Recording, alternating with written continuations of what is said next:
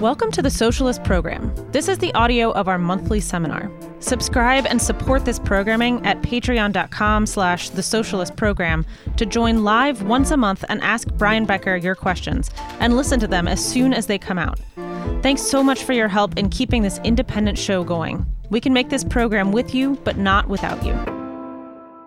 I do want to say a couple of things before we get started. And we had decided to devote most of this monthly seminar to answering questions. So I won't, I'm not going to give like a long introduction, but it's noteworthy that the US government, in its effort to isolate Russia, weaken Russia, destroy Russia, topple the government in Russia, is compelled because of the oil and gas embargoes and sanctions.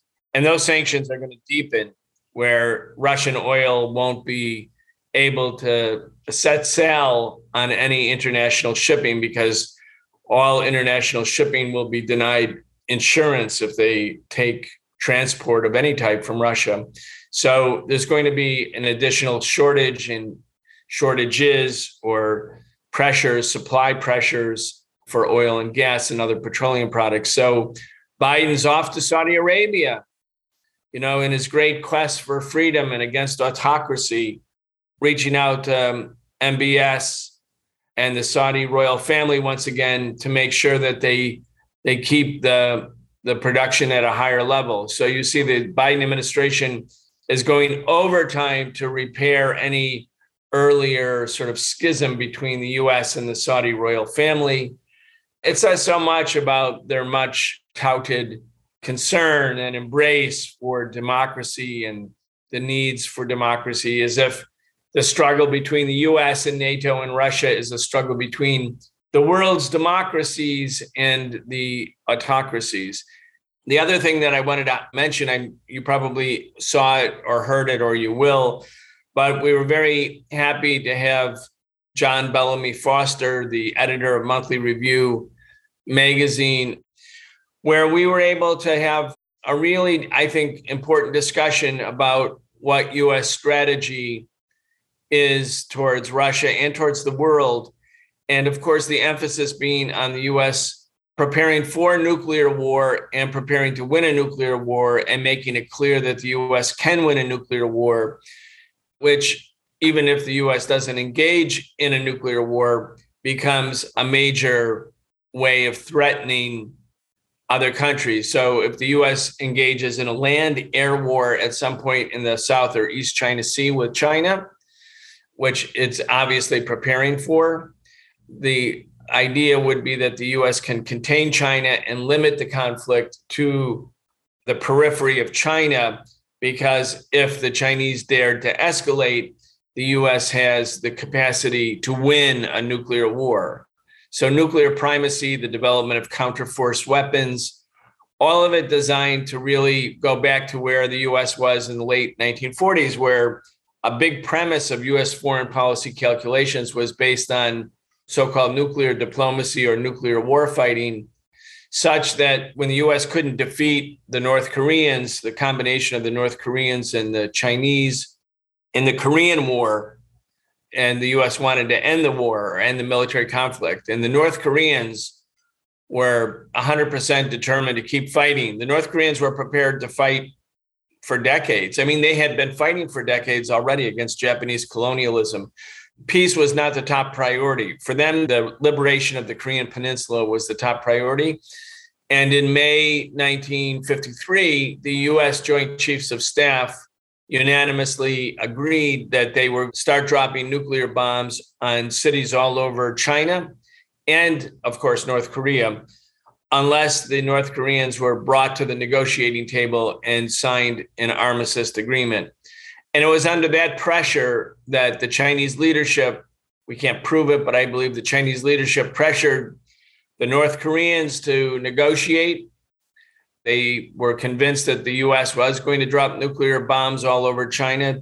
They obviously were going to do anything they could to avoid that. And so that's how the 1953 July 27th, 1953 armistice agreement that ended the fighting in North in the Korean Peninsula came to be. Anyway, this discussion with John Bellamy Foster, takes us back to that era where the US had nuclear primacy.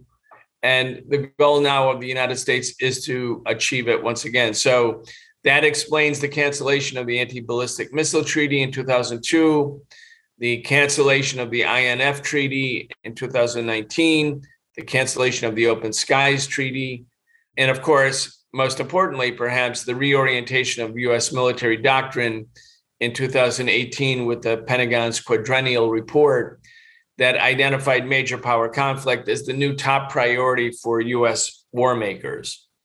So I hope people really listen to the show. It's based on an article that was the front page of Monthly Review called Notes on Exterminism, a sort of a message to the peace and ecology movements of the 21st century.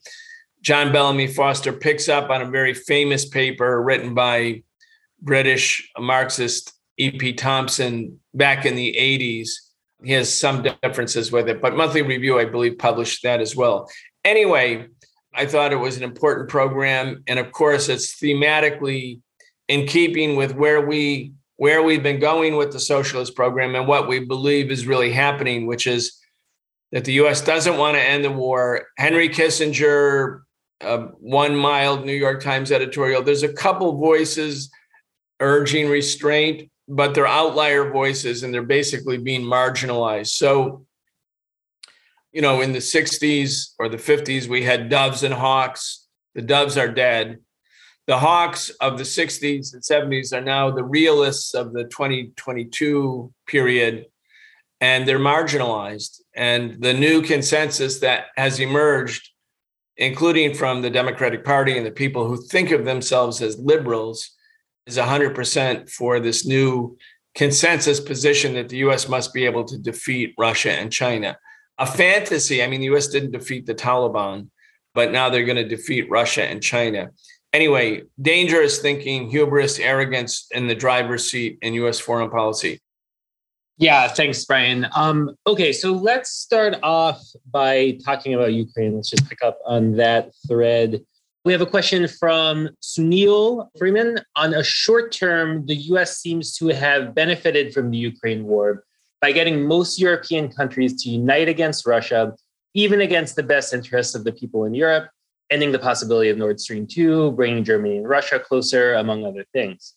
But in the long term, Russia and China have grown closer. Much of the rest of the world is continuing trade with Russia in defiance of US demands and alternatives to the dollar for global trade are increasing.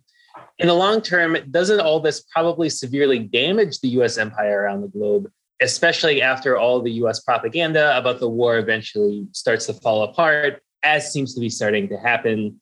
Sunil says, on a side note, I can't stand Narendra Modi, but it sure was good to see India tell the US to go to hell on this. Yeah, very interesting, right? About India. And very, very important.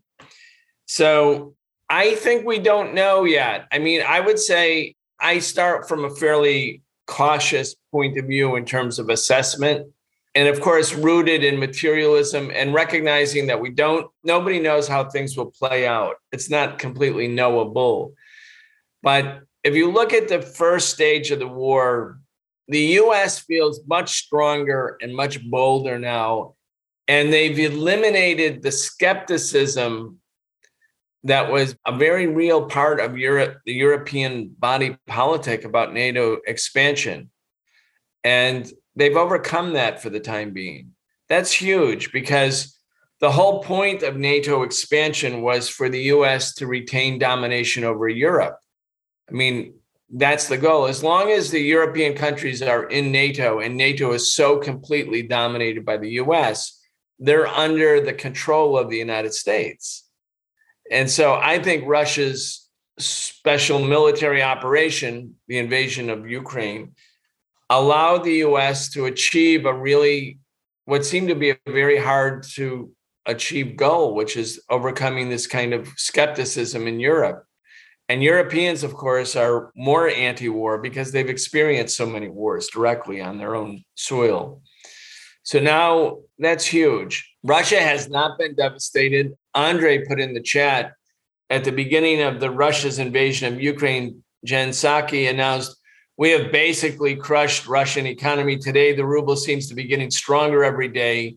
Europe, on the other hand, is facing soaring energy prices and a recession or worse. So maybe Jen Psaki should have said, We got the Europeans to crush their own economies. Touche. Realizing that people don't always do what is in their best interest, it is still puzzling to watch Scholz, the new leader in Germany, Macron, et cetera, throw themselves and their economies under the bus. Yeah, so let's look at these two things Sunil's question and what Andre said at the same time. It's going to make things a lot worse in Europe for Europeans. It's also, I think, going to really damage Biden. Biden is already a wounded beast politically. I mean, for good reason. But, you know, inflation is high. Gas prices are very, you know, they've almost doubled since Biden became president if so-called Americans spend money, you know, beyond regional differences, it's about putting gas in the gas tank that really, in many ways, is a unifier. I don't see how this works out for Biden in the short term at all. There's no big bump that he's getting because he's a wartime leader or, or something like that. So I think it has weakened. The whole trajectory is Biden is weakening the European people, the peoples of Europe, are going to be worse off. That means there may be more capitalist instability in Europe. But um, I think that one of the real problems is what will this mean for China? That's all for this preview. If you'd like access to the rest of this seminar and our entire archive of exclusive seminars with Brian Becker, become a patron at patreon.com slash the socialist program. We are an independent show and we cannot make this programming without you. Thanks so much for your support.